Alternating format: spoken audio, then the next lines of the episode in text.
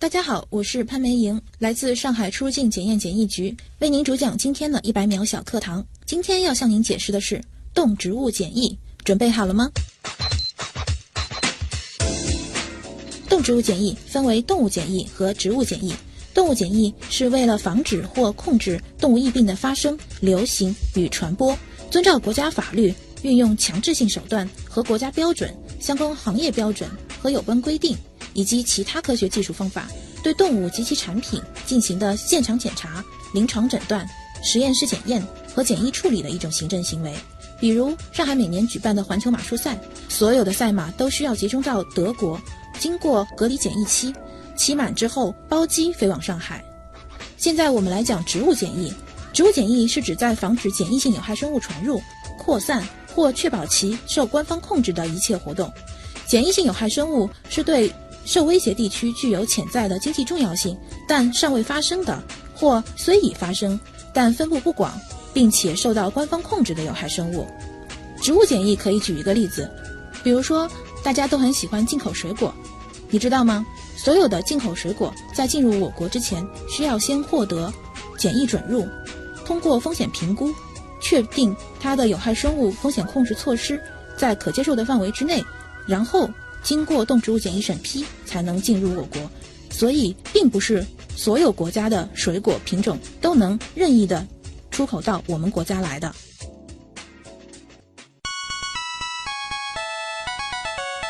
节目准备好了吗？正在将内容进行智能排列。嘉宾的情况呢？正在为您检索嘉宾的特殊喜好。不用那么详细吧？正在为您安装幽默插件。你这是在吐槽吗？正在为您更换全部文字素材。正在删除您的幽默基因，已将节目专业程度调低到百分之三十五。好了好了，马上开始节目吧。正在为您开启极客秀。欢迎各位来到本周的极客秀。本节目由上海市科委支持播出。各位好，我是几乎每天都在检查文字与音频中的 bug，防止我传播的内容出现偏差的旭东。大家好，我是每天都在检查进出境动植物产品，防止有害生物和动物疫病传入我国的潘梅莹。嗯，大家都是在查找一些类似于 bug 的东西，同时呢，也是都是在防止一些不太好的事情发生啊。但是，呃，潘梅英老师他所从事的工作，我感觉某种程度上比我的所作所为意义会更大一些啊，因为这当中的一些。不太好的 bug，如果说混入国内的话，那它影响的绝对不是说一个区域的，它甚至可能会影响整个国家的生物安全。潘梅莹来自上海出入境检验检疫局动植物检疫监管处旅游检科，他是副科长，同时呢也是全国旅客携带物检疫专家组的秘书长。欢迎潘梅莹。你好，徐东。嗯，那今天其实我们所要和大家分享的主题也已经非常的明确的。就是聊一聊动植物检验检疫的那些事儿。其实更重要的就是通过这一期节目，让大家有一个意识：为什么我们出境回国来到家之前，有一些东西是不能带的？我们首先先进入极速考场，先来了解一下潘梅莹是怎样一个人。极速考场，第一题也是我们的必答题啊，就是想问一下你是如何定义极客呢？以及自己曾经做过的最极客的事情是什么？极客。我觉得就是对某件事特别热衷，然后充满激情、思维活跃、有创新力的人。嗯，呃，最极客的事情，我一下次想不起来哈。但是我可以介绍一下，我前两天刚干了一件极客的事情，跟小伙伴们一起看到新华社一个图解 A A 派克，然后我们灵光乍现，然后决定做一个图解 I P P C。I P P C 是国际植物保护组织，跟我们生活也是很相关的。十个小时之内做出来。下午两点的时候看到的新华社的微信，然后我们立马开始拉人手干，啊，一边开脑洞想文案，一边在那边画。然后我们有一个同事是直接从体检中心被拉到了咖啡馆，然后立马开始画，哇，一晚上很有热情，一晚上画画了十呃十几二十几张，然后配上文案，然后一直改到凌晨两点钟，第二天早上微信出来。这个就是你们平时在做的事情。这个就是属于这种极客的精神，就是敢想敢干，想到了就赶紧做。对，这个行动力需要很强。对，所以你平时的工作也不仅仅是具体的去做检验检疫，去做这些说有害物的这种筛查，还会有一些这种传播方面的工作要做。对，没错，我们其实有很大一部分的工作是要让公众去了解检验检疫在做什么，然后检疫的意义在哪里，为什么要维护国民生物安全，它跟我们的生活到底有什么息息相关的关系？你别说，其实是我们如果说拿疾病来说，发病了我们去治疗，这是一种手段；另外一种就是预防。那其实让更多的公众去知晓，这就是打好预防针。对，没错。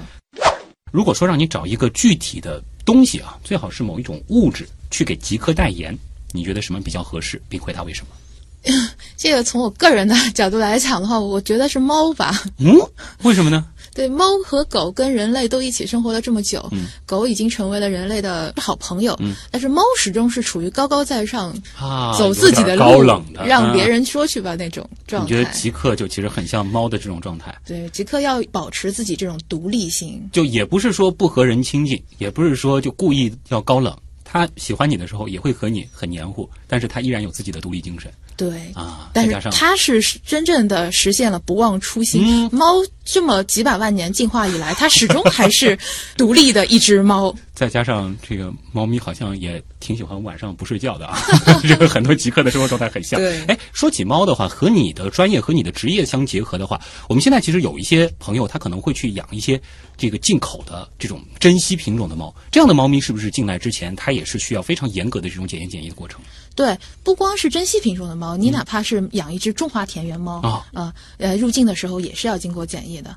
然后像大型活动物啊，像嗯，比如说前段时间刚刚那个浦东机场进了一批种猪，嗯啊猪啊三百多头，我们把它叫做斯巴达三百勇士 啊，进来了以后要采血啊，要进隔离场隔离呀，然后现在还有我们的检疫官陪的住在隔离场里，天天要就和这三百勇士住一块儿。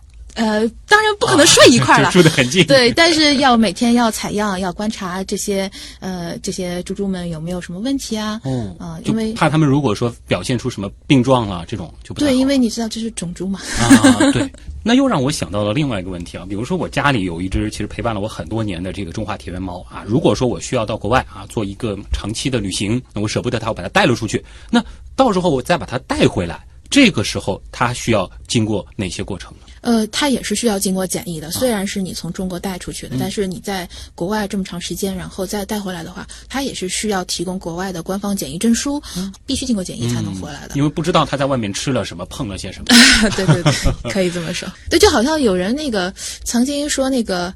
呃，德国那个我们当时跑出去的大闸蟹到了德国，说那都是纯种的中华绒螯蟹，然后想要买回来。对，曾经还好像这个有人说人家觉得这是一个什么生态的问题。对，说说我们中国人民要帮助世界解决这个外来生物入侵的危险，我们帮你们去吃，然后我我们还带回来吃，然后呃，但是不是随便就可以带回来的。虽然这个东西原产自中国，对，你虽然是出于好心说，嗯，我为了你们铲除有害生物，我把你们这些。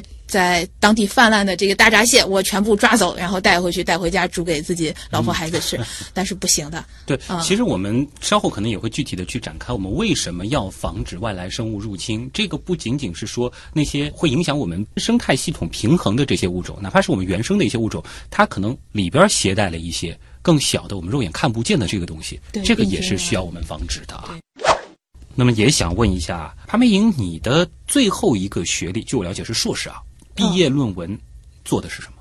呃，我最后一个学历的毕业论文，可能跟我的这个这个本职工作没有那么大的联系哈。我本科读的是植物，然后那个我硕士其实读的是中国人民大学的传播学。传播学？对对对对，可能跟对跟您的工作还哎，这个而且是我们这个在传播系统里面认为的非常非常棒的一个 大学，非常棒的一个专业。呃，对对对，没错没错。当时对看了一下，中国人民大学是排名第一的那个分数。呃，是这样子，因为工作了以后，觉得我们的这个简易的工作吧，不能光靠自己在口岸上去堵截，就大禹治水嘛，嗯，不能是光靠堵，还是要靠疏。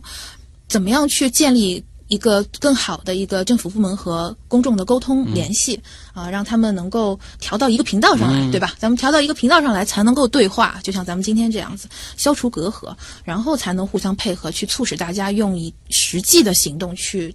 维护我们生物安全，呃，很多人说你为什么不去读 MPA？对，但是我后来我决定还是要读传播学，相当于是作为一个桥梁，嗯。嗯，学怎么架这座桥，沟通政府部门和公众。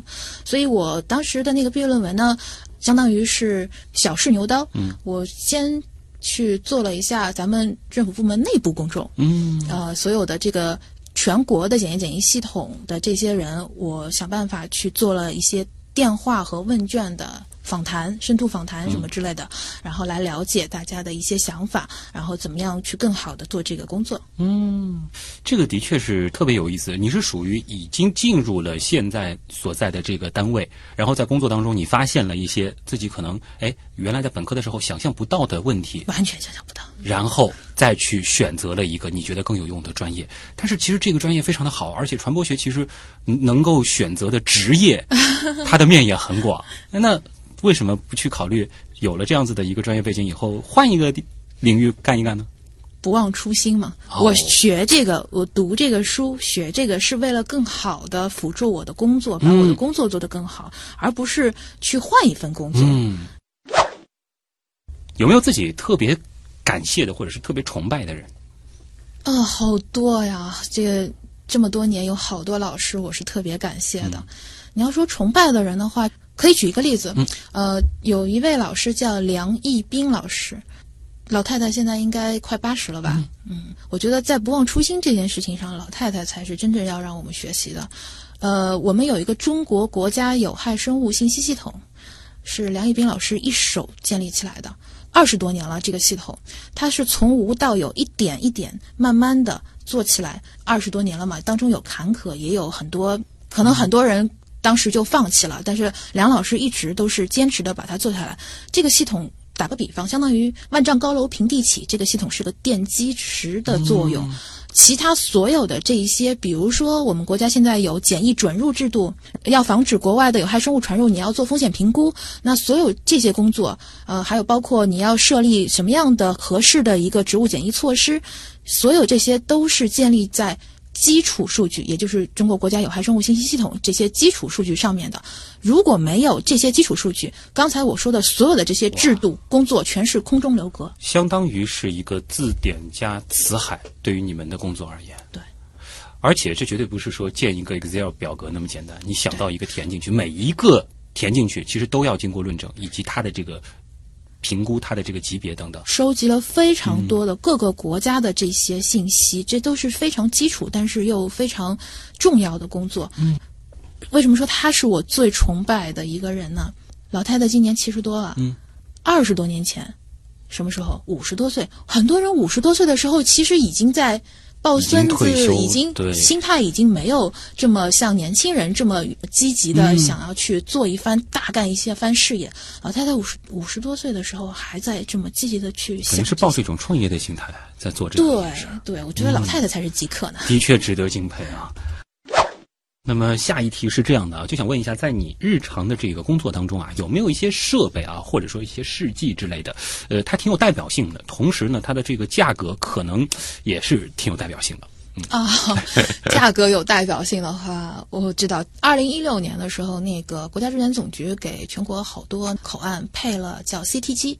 这不是在医院里面咱们常对用的东西吗？对对对嗯对，大家可能比较熟的是医院里那个核磁共振还是什么那些、嗯那种啊，这个人一进去转一圈儿出个什么图之类的 CT 机，对，呃，类似吧，就原理上其实是嗯类似，但是这个 CT 机呢，主要是用来检查那个出入境的，比如说邮寄的包裹啊，这些，因为它能提高它的检查效率。我还以为是，比如说是像这个猪来了，给他看看有没有什么癌症的病变，是吧？并不是这样的。啊，这个还没有达到这么高级，说一头猪从这个机器走过去就能知道它有没有病啊。当然，这是我们期待的。梦想啊，对梦想，嗯呃，然后这些因为现在的很多跨境电商发展的这么快，呃，你看双十一啊、对吧？三分零一秒一百亿，所以好多现在跨境电商的这个包裹从国外寄过来，那么里面会不会有带了这个我们国家规定的禁止进境的动植物产品呢？对，呃，你又要保证这个快速的能够到达这个购买人的手里，又要保证它不能携带这些有害生物，那么就需要有一个比较好的，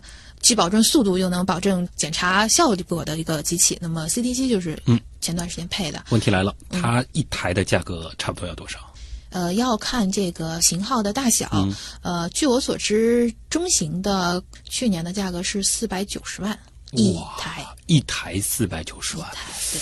那看来接下来的这个问题要问潘梅莹的就是，你几年的收入能够买这样一台设备了啊？估计不是一年能买几台了，几？年，我可能几辈子都买不了这一台啊、因为公务员的收入大家知道还是很阳光的嘛。嗯现在就如果说停留在现有的这个水平的话，到退休之前，估计这一台是买不了绝对买不了，啊。好吧，大家也可以多干好几辈子。自己来猜测一下啊。谢谢你的诚实。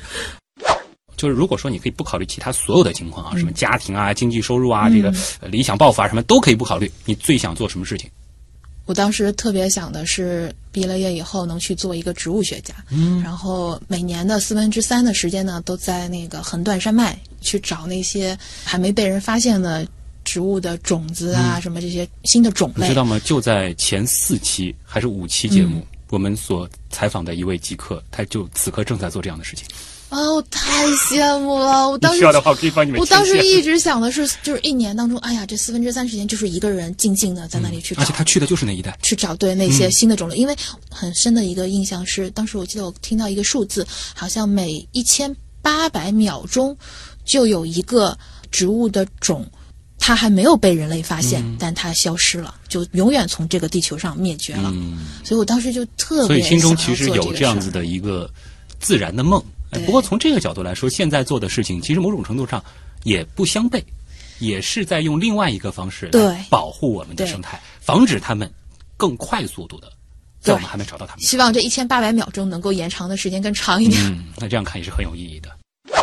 如果可以抛开所有的限制，这个限制甚至是已经到了物理定律的限制，可以立刻帮你实现一个愿望，你希望是什么？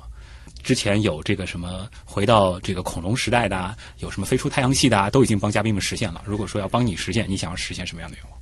帮我实现的话，我的愿望可能比较困难，因为它在人心。嗯，以我在浦东机场十年的一线的旅检的工作经历来说，我们始终做的就是每天都是在猫捉耗子。嗯啊，我一直希望突然之间，就大家的这些全社会的所有人就突然简易的意识就能突然根植到大家的脑袋里面，嗯然后能够所有人都能意识到它的重要性。我们每天的工作不要是在那里猫猫捉耗子，嗯那这样你们不就失业了吗？不会啊，我们可以专心致志的把自己的精力投入到和不法分子斗智斗勇上来，而不是每天做很多的解释工作，然后不被理解，然后非常苦恼。确实，嗯，其实相比于把嘉宾送回恐龙时代，我觉得这个愿望通过潘美莹的努力，包括我们媒体一起的这个配合，可能再给个几年、十年的时间，应该是能够实现。人心是最难。有的时候有一种这样的感觉，就好像可能那个比喻不太恰当哈，就好像是家长对着一个青春期的孩子，嗯，你为他做的所有的事情，你告诉他我是为了你好，但是他就是不听，嗯。他就是觉得你跟他作对，他就是不理解你。我们其实口岸上所有的检疫官员做的事情也都是这样子，他们所有的做的所有的事情，付出的努力，说实话，他完全可以放手不管。嗯，但是所有的做的这些努力，都是为了这个国家，对。为了这个地球，为了我们的子孙后代，嗯希望是能够得到大家的理解和认可。对，这个的话也是希望啊，身边的朋友，如果说对于这一期节目你觉得有必要，或者说你真的理解了我们现在所做的这一切到底是为了什么，也可以把你所了解的这些信息告诉你身边的朋友啊。极客高科学。欢迎各位回到《极客秀》，本节目由上海市科委支持播出。各位好，我是几乎每天都在检查文字或音频当中的 bug，防止我传播的内容出现偏差的旭东。我是每天都在检查进出境动植物产品，防止有害生物和动物疫病传入我国的潘梅莹。嗯，今天和大家来聊的是国门的生物安全啊。做客节目的极客潘梅莹呢，来自上海检验检疫局动植处旅游检科。既然我们今天的主题啊已经放在了这个出入境的检验检疫这一块儿，那可能还是得和大家先从大的这个概念来普及一下，就是这个检验检疫它具体是包含了哪些内容？比如说我们现在好像知道这个动物植物得检一检，那其他的东西是不是也有可能包含在里面呢？检验检疫这是个行业，首先非常大对非常大对对，嗯我们是一个行业。检验 inspection，、然嗯后检疫 quarantine，它涵盖的内容非常多的。quarantine 主要就是呃，比如说人体健康啊、动植物健康这些。inspection 这个检验，举个例子，这前段时间不是日本钢铁嘛，嗯。出事儿了，然后呢，就有人去找了一下之前说那个有没有可能它进到我们国家来用在一些重大工程上，发现长江三峡差一点儿就被他坑了。嗯啊，因为当时那个日本钢铁是给长江三峡的供货商，然后差点他那个不符合标准的那个钢，就差点要用到长江三峡上，就是因为当时的那个检验检疫部门。做检验的时候查查那个数据，然后做测试，觉得它不符合这个产品标准。从真正的这个实际出发，然后说这个产品确实不符合标准，要求退货，要求换货。所以不仅仅是说有生命的东西是要检验检疫的，这些材料啊、器材设备什么的，其啊，实都对手机啊，什么三 C 认证啊，数码产品啊，汽车呀、所有这些我们都检，全部都检。啊然后再小到就是说前面说到的这个动植物处，这个的话可能针对的就是这些有生命的。哎，我要纠正一下，也不是，动植物检疫并不只对动植物产品做检疫。啊我举个例子，比如说，呃，有的时候有进口大型的一些机械类的这种大型设备，但是我们也要做动植物检疫。哦那你说为什么这些钢铁做的这些东西对，完全不相干？为什么？举个例子，比如说它里面可能会藏着那个红火蚁。大家如果有兴趣的话，可以关注一下上海国检的这个微信公众号，我们专门做过一篇微信是讲红火蚁的。红火蚁它对人体会有威胁，它会那个叮咬人体以后，甚至会导致休克和死亡都会有的。然后它还会对动植物都会造成一些危害。那么这它就会隐藏在这些进口的这个机电产品里面。还有就是，比如说水果，我们进口的水果，我们不仅对水果本身做检疫，还有水果的包装物。比如说这个。水果下面它都是拿那个木托盘拖着进来的嘛，你这一箱箱水果都得要木托盘拖进来的。木托盘属于木质包装，嗯它必须要有 IPBC，也就是国际植物保护组织符合他们这个 IPBC 标准的，呃，经过熏蒸或者经过处理的一个标志，那保证它本身木托盘本身不会带有有害所以。查的不是动植物或动植物产品本身，是查一切相关的可能从任何渠道进来的动植物及动植物相关的东西。对，然后一切有可能携带动物疫病或者植物的这些有害生物的嗯东西，比如说那个像那个澳大利亚，它的规定就会特别的细。你在去澳大利亚的时候，如果比如说我是一个高尔夫球的爱好者，我带着那个高尔夫球棒，那对不起，你把高尔夫球棒先洗干净了，你的这个球棒上不能带有草籽或者是土壤，如果带有的话，那你去了以后，他一定是要罚你的。甚至你装这个球棒的这个哎包，，对。因为你打完了可能不洗放进去，它就会有澳。大利亚明确的要求，你要去的时候，你去到他们国家的时候，你的鞋底是要经过清洗的，是不能携带有这些。我忽然意识到了，，之前好像有一些这个出入境经历的这个过程是会有走过一个对口岸上这样的毯子，啊对对对，没错，口岸上会有这些设施设备，就是大家有的时候没意识到而已。对，现在因为要提高那个通关速度，嗯所以比如说包括那个测体温啊之类的，都是通过红外远、嗯远。红就其实我们在这个蛇形通道的这个过程中，已经走过了是很的，是多关了。的，但是大家没有意识到，有的时候之前 也有人说你，哎呀，你看你们都坐在那儿什么也不干，哎呀，我们其实默默无闻的干了好多呢 哎呀，那如果说再缩小一个范围，嗯就是具体到旅游检啊，这个如果大家听音频的话，可能会以为是这个出去旅游的那个游游玩的游，其实是旅行的旅，游记的游。对对它所涵盖的这个范围，就是比如说我们普通人可能接触的最多的就是出去旅游回来，嗯以及去海淘一些东西吗？对对对，没错没错。比如说出国旅游回来，总想要给父母啊、孩子带一些手信嘛，带一些吃的、玩的什么之类的。呃，好多人就想要把当地的一些特产带回来，但是殊不知，好多当地的特产其实是不允许个人携带或者是邮寄回来的。举一些例子吧。海淘，大家也可以避免一下，不要买一些这个禁止进境的东西。嗯，呃，比如说新鲜水果蔬菜，啊、好多人去东南亚一看，哎呀，这个榴莲真好吃啊！对，哎呀，这个我在这芒果真儿吃的这个甜山呐竹啊，一定回去给大家尝尝鲜。但这个是是严格禁止的，许严嗯格禁止的。包括飞机上吃的配餐的水果，也都是不允许带下来的。飞机上的水果都不行。对，如果大家去坐游轮，国际游轮、嗯去日本，去坐国际游轮的话，啊、大家其实也是要注意的。游轮上配餐的这些水果啊，蛋呐、嗯什么肉啊，所有的这些都是不允许带进来。我们总结一下几个大类的话，主要就是果、蔬、嗯，蛋、奶、鱼和肉。奶的话是包含奶制品，对的，很多人去欧洲可能会觉得，芝士啊呃，，但虽然他吃不惯哈，但是那是就是奶酪。尝鲜嘛，对对，嗯那是他们的什么蓝蓝纹奶哎酪，对是他们的特产。臭臭的荷兰的那一、嗯一大个能砸死人的那个，呃，就是号称是当地特产。但是奶酪、动物园性的这些都是不允许的，奶酪、黄油、奶油。这个可能得和大家具体来说一说为什么不能带了。比如说水果，比如说奶酪，有的人想这个东西我自己吃吃都没事儿，的对吧？对对这带回来能犯什么事儿呢？是是是是。嗯举个小例子，呃，水果，好多人都说，哎呀，就这几个水果嘛，那自己吃的吃完就扔了，有什么呀？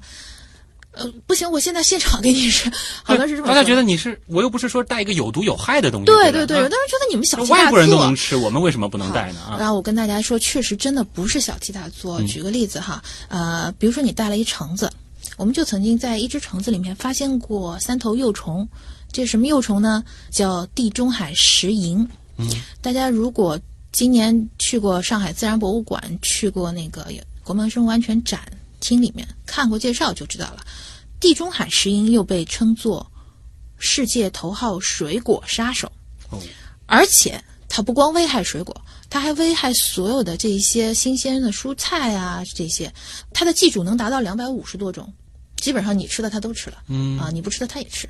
然后呢，三头幼虫，你要知道。一雄一雌两头幼虫，它就能繁衍，它就能繁衍出种群来了。然后地中海石蝇，咱们国家现在中国是没有分布的，它原来是在那个欧洲的。历史上，它曾经传到美国，嗯，美国呢花了几十亿美金，花了几十年都没有把它铲除。就现在还在深受其害。现在美国仍然有地中海石蝇点发式的，它点状爆发，嗯，然后它就是始终铲除不了，隔个几年它就在一个地方爆发，隔个几年就在一个地方爆发，所以你想想，美国的科学技术手段已经够发达了，而且它是集约化农业，它如果地中海石蝇传到中国来的话，你想，就因为你一个橙子，嗯，它有可能就能够在本地定点繁殖这样一个小水果，就简直就是昆虫版的特洛伊木马。对，没错。产产生的这个影响，不是说影响一座城市、一个村庄，这可能是全国范围的。对，地中海石蝇它最严重的危害是造成百分百的那个绝收，绝收绝收，对。刚才呢，其实是聊到了我们普通人可能不太理解的，为什么有一些东西不能够带入境。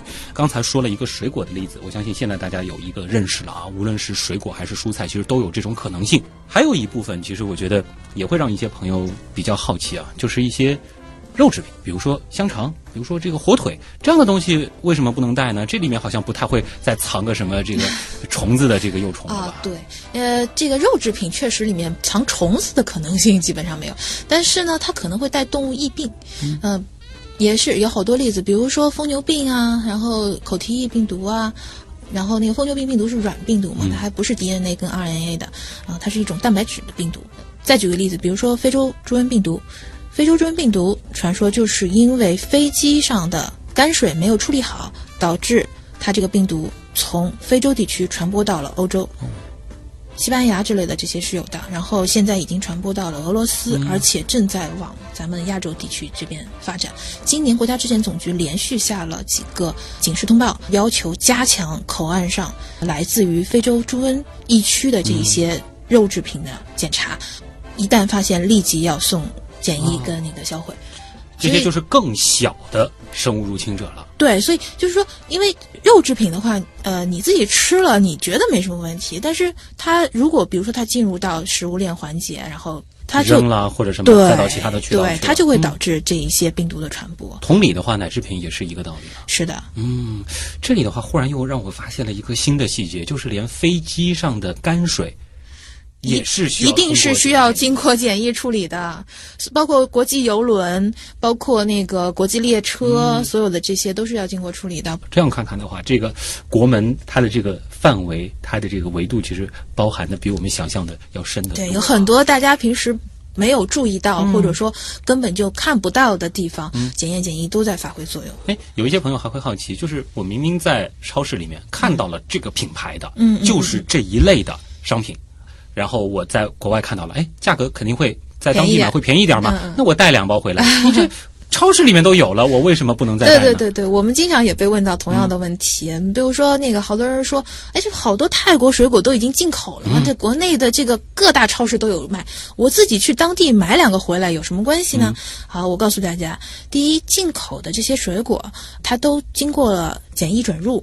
所以它的品种在我们国家质检总局的网站上，它是有一个目录的，什么国家能够进什么水果，它是有一个检疫目录的。但是这个目录是针对进口商的，进口商看到了这个目录以后，他就知道这个国家的水果我可以去申请。呃，咱们国家的动植物检疫审批手续了，然后再做后面的一些工作，呃，包括比如说，甚至有的时候要先做产地预检，包装厂家也是需要经过注册备案的，不是随便哪一个厂家的包装都可以进来的。那么它一个一个环节，一一环套一环，保证了它所有的这个产品的一个安全性，包括进境以后，它会做抽样检查。但是你个人的话就做不到这些了。对个人的话，好多人从这个国家买了以后，再中转到其他国家，首先它就有可能有二次污染，然后呢，它也没有经过，比如说像水果是要有冷处理的，呃，不同水果种类要经过多少温度，然后多少天的冷处理，保证这些有害生物在它这个运输过程当中不会存活，然后不会被带到咱们国家来。那你个人携带的时候，你是做不了这些是不是。哪怕是同一种产品，它针对国内市场的和针对出口的，其实可能也会有一些不太一样。主要还是这个检疫中间这个措施上，对环环节上是完全不一样的。所以有一个就是叫《中华人民共和国禁止携带邮寄进境的动植物及其产品名录》，它针对的就是个人携带和邮寄这种两个途径。所以就是说，现在大家很热衷于海淘，其实大家也是要注意一下的。即使对要有一些东西是出现在了网店的链接上，但事实上它是是不合规的。对对，有些网店确实也不注意这一些，然后导致很多人购买了这些东西以后，因为它是在国外的网站上订购的，那国外的网站上它并不清楚中国这边入境的规定，对他订购了以后寄到了这里，可能你的包裹就被拦下了，检验检疫部门给你发了通知，告诉你你的包裹里面含有禁止进境物。嗯，可以理解了啊。那么现在你一天的这个工作大致是怎样的呢？是要在口岸上待着吗？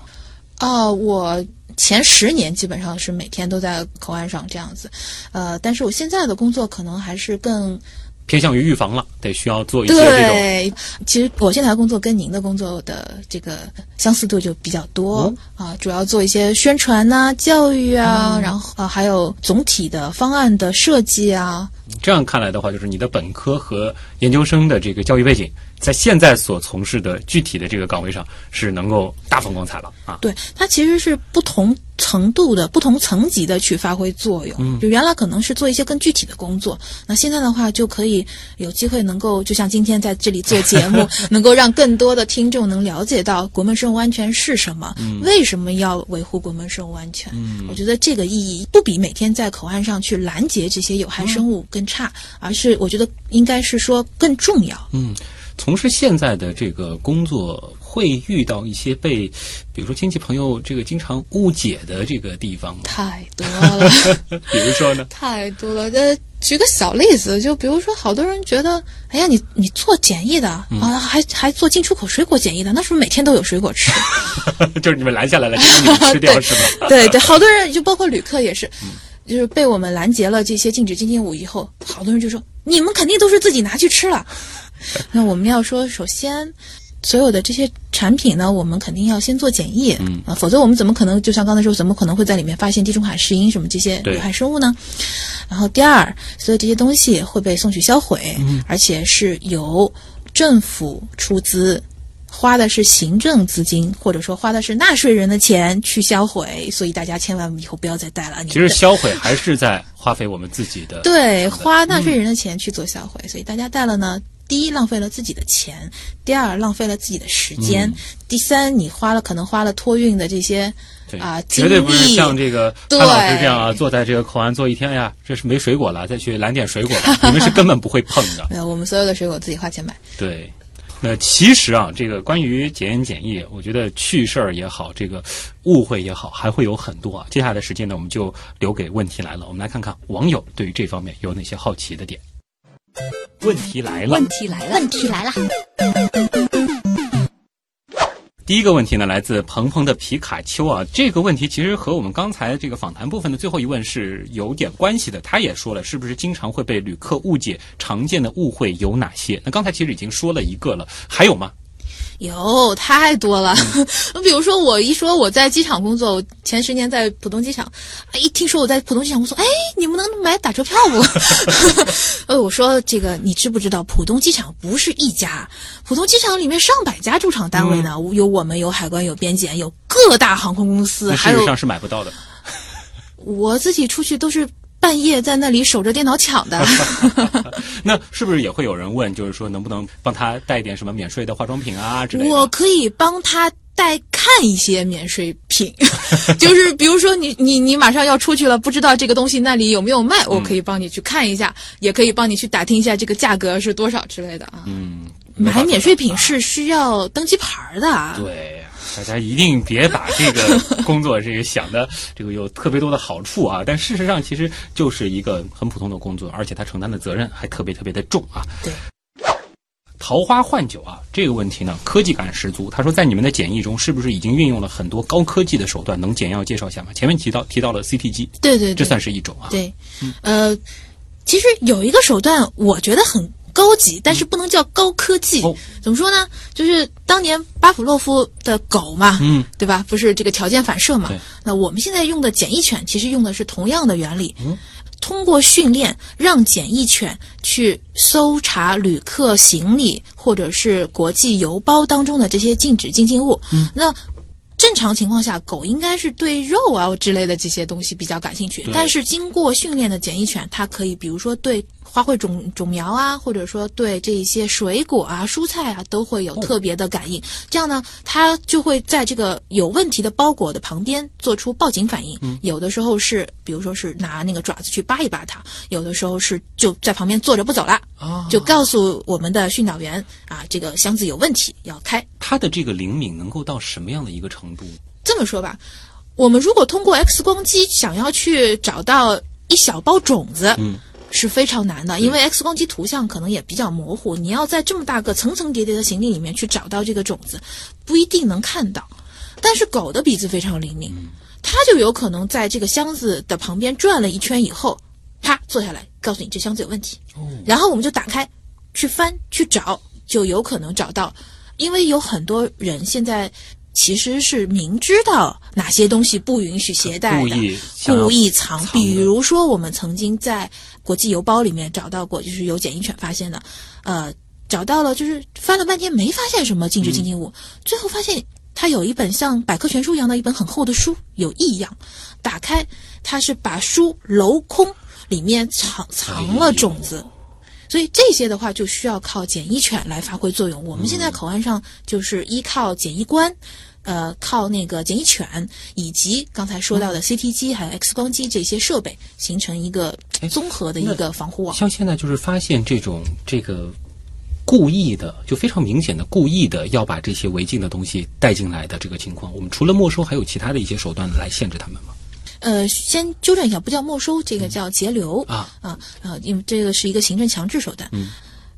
我们今年的时候出了一个，就是最高检和最高法出了一个叫《刑法修正案七》的一个立案追诉标准，就是说呢，携带跟邮寄这些禁止进境物品进来，一年内有两次以上，这种情况下就有可能会根据你的情况的严重性，有可能会受到刑事处罚。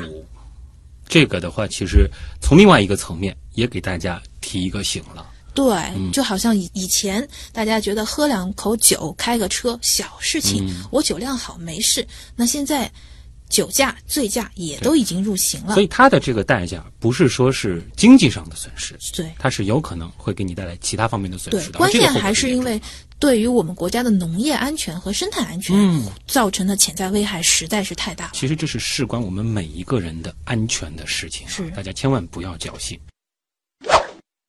既然已经聊到了检疫犬啊，角落里的那个人他的这个问题正好是与此相关的。他也问了：像你们局里面是自己会专门养这样的检疫犬吗？呃，检疫犬是这样，全国各地的使用的方式不太一样啊、有些地方因为它工作犬的市场不是很成熟呢，它基本上都是自己养，呃，从那个品种的选育，然后一直到训练，一直到最后能训练出一条检疫犬，差不多至少要一年半，至少一年半的时间。然后我们这边上海这边呢，因为工作犬市场特别成熟，你看大家很多时候去什么经贸啊，去呃都会遇到对东方明珠都会遇到一些工作犬。那么工作犬呢，它里面包括比如说搜救、搜爆啊、还有包括缉毒，这些都是工作犬。那么检疫犬也是工作犬其中之一。所以上海这边是采用租用的方式。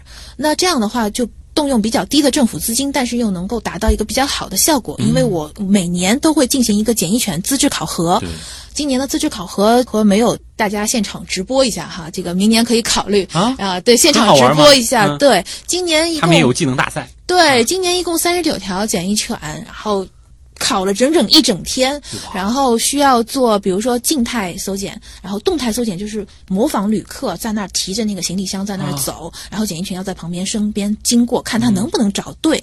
然后呢，我们还增加了很多难度，比如说有单一目标气味，刚才说的果蔬、蛋奶、鱼和肉这些。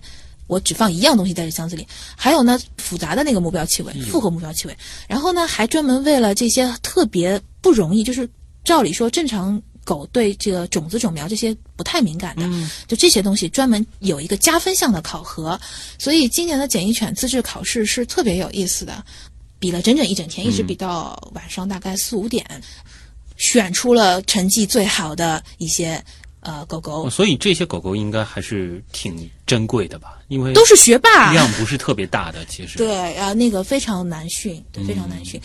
那像是狗的品种上有什么讲究吗？比如说市民朋友他有有条狗说，这个我拿去训练训练，能不能也做到这样的水平呢？哦，不是，不是，不是所有家里的狗都可以训成检疫犬的，比如说吉娃娃这种绝对不行。啊、一般来说是使用比格，然后史宾格，还有可卡，还有拉布拉多这些犬，就是犬种上呢。一个是要有一定的亲和力，然后攻击性不能高，然后呢，关键是这个长相上也不能够太吓人，因为有好多是在出入境口岸上嘛。就还是要可爱一些的。啊，对，还是要比较亲亲和力比较好的这一些。哎，那忽然想到了，就是在口岸工作的这个检验检疫人员，是不是也会有一些这种形象上的亲和力的这种要求呢？你你你看我，你觉得非常有亲和力，我就联想到了是不是会有这样？因为我之前接触了其他几位，好像都会整体上这个呃，倒是没有。我们在当时公务员考试的时候，并没有说，因为你要在口岸上工作，所以必须要长得多帅，然后美女要多漂亮。没有没有，就大家还是看工作能力吧。啊，更重要的还是这个。对那其实接下来呢，就要联系到这个明月赵寒江他的问题了。他就说，呃什么样的专业可以报考你们单位？呃，竞争是不是很激烈？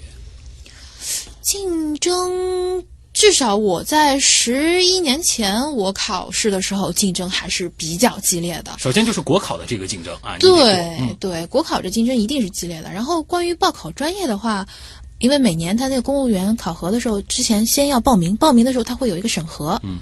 那只要你这个专业是在他这个审核目录里面的，都可以进来。一般是什么呢？比如说，呃，我是学植物科学与技术的啊、那么比如说还有其他一些学校设了植物保护专业，呃，有的还包括比如说园林啊，或者这些专业，有的时候也是可以的。还有呢，什么动物医学。啊就是动动植物相关的对对对，生物类的这些，对啊，那报考动植物检疫相关的这个岗位都是没有问题的。如果是学法律的，或者说本科学的，就是传播呢呃，这个一般在这个审核的时候可能就通不过了。啊，就是说还是需要就是你有这个专业的背景，是是是嗯，主要是在这个大的生物的这个框架里边。但是我们现在要求也越来越高嗯了。比如说，你看我是学植物的，我不是后来去学了传播嘛。这现在普遍开始都要求硕士然后我们现在还有好多，还好多我们的同事，呃，这个也是在职去读法律。啊你做行政执法的，你怎么能不读好好读读法律呢？所以就是即使进了单位以后，他的这个终身学习经面对的这个压力还是很高的。非常高嗯，啊、对。那你觉得这样子的一个职业最大的乐趣，或者从个人的这个发展而言，你觉得呃它的魅力在哪儿呢？社会责任感。我不知道我说了会不会大家觉得我很矫情哈、就是你会觉得你的工作并不只是说每个月赚了多少钱，你的工作是实实在在的为这个国家的农业保护、呃生态安全是做出了贡献的。然后比如说我们还要修订法律，还要干嘛？那你其实是真正的是推动了社会进步的。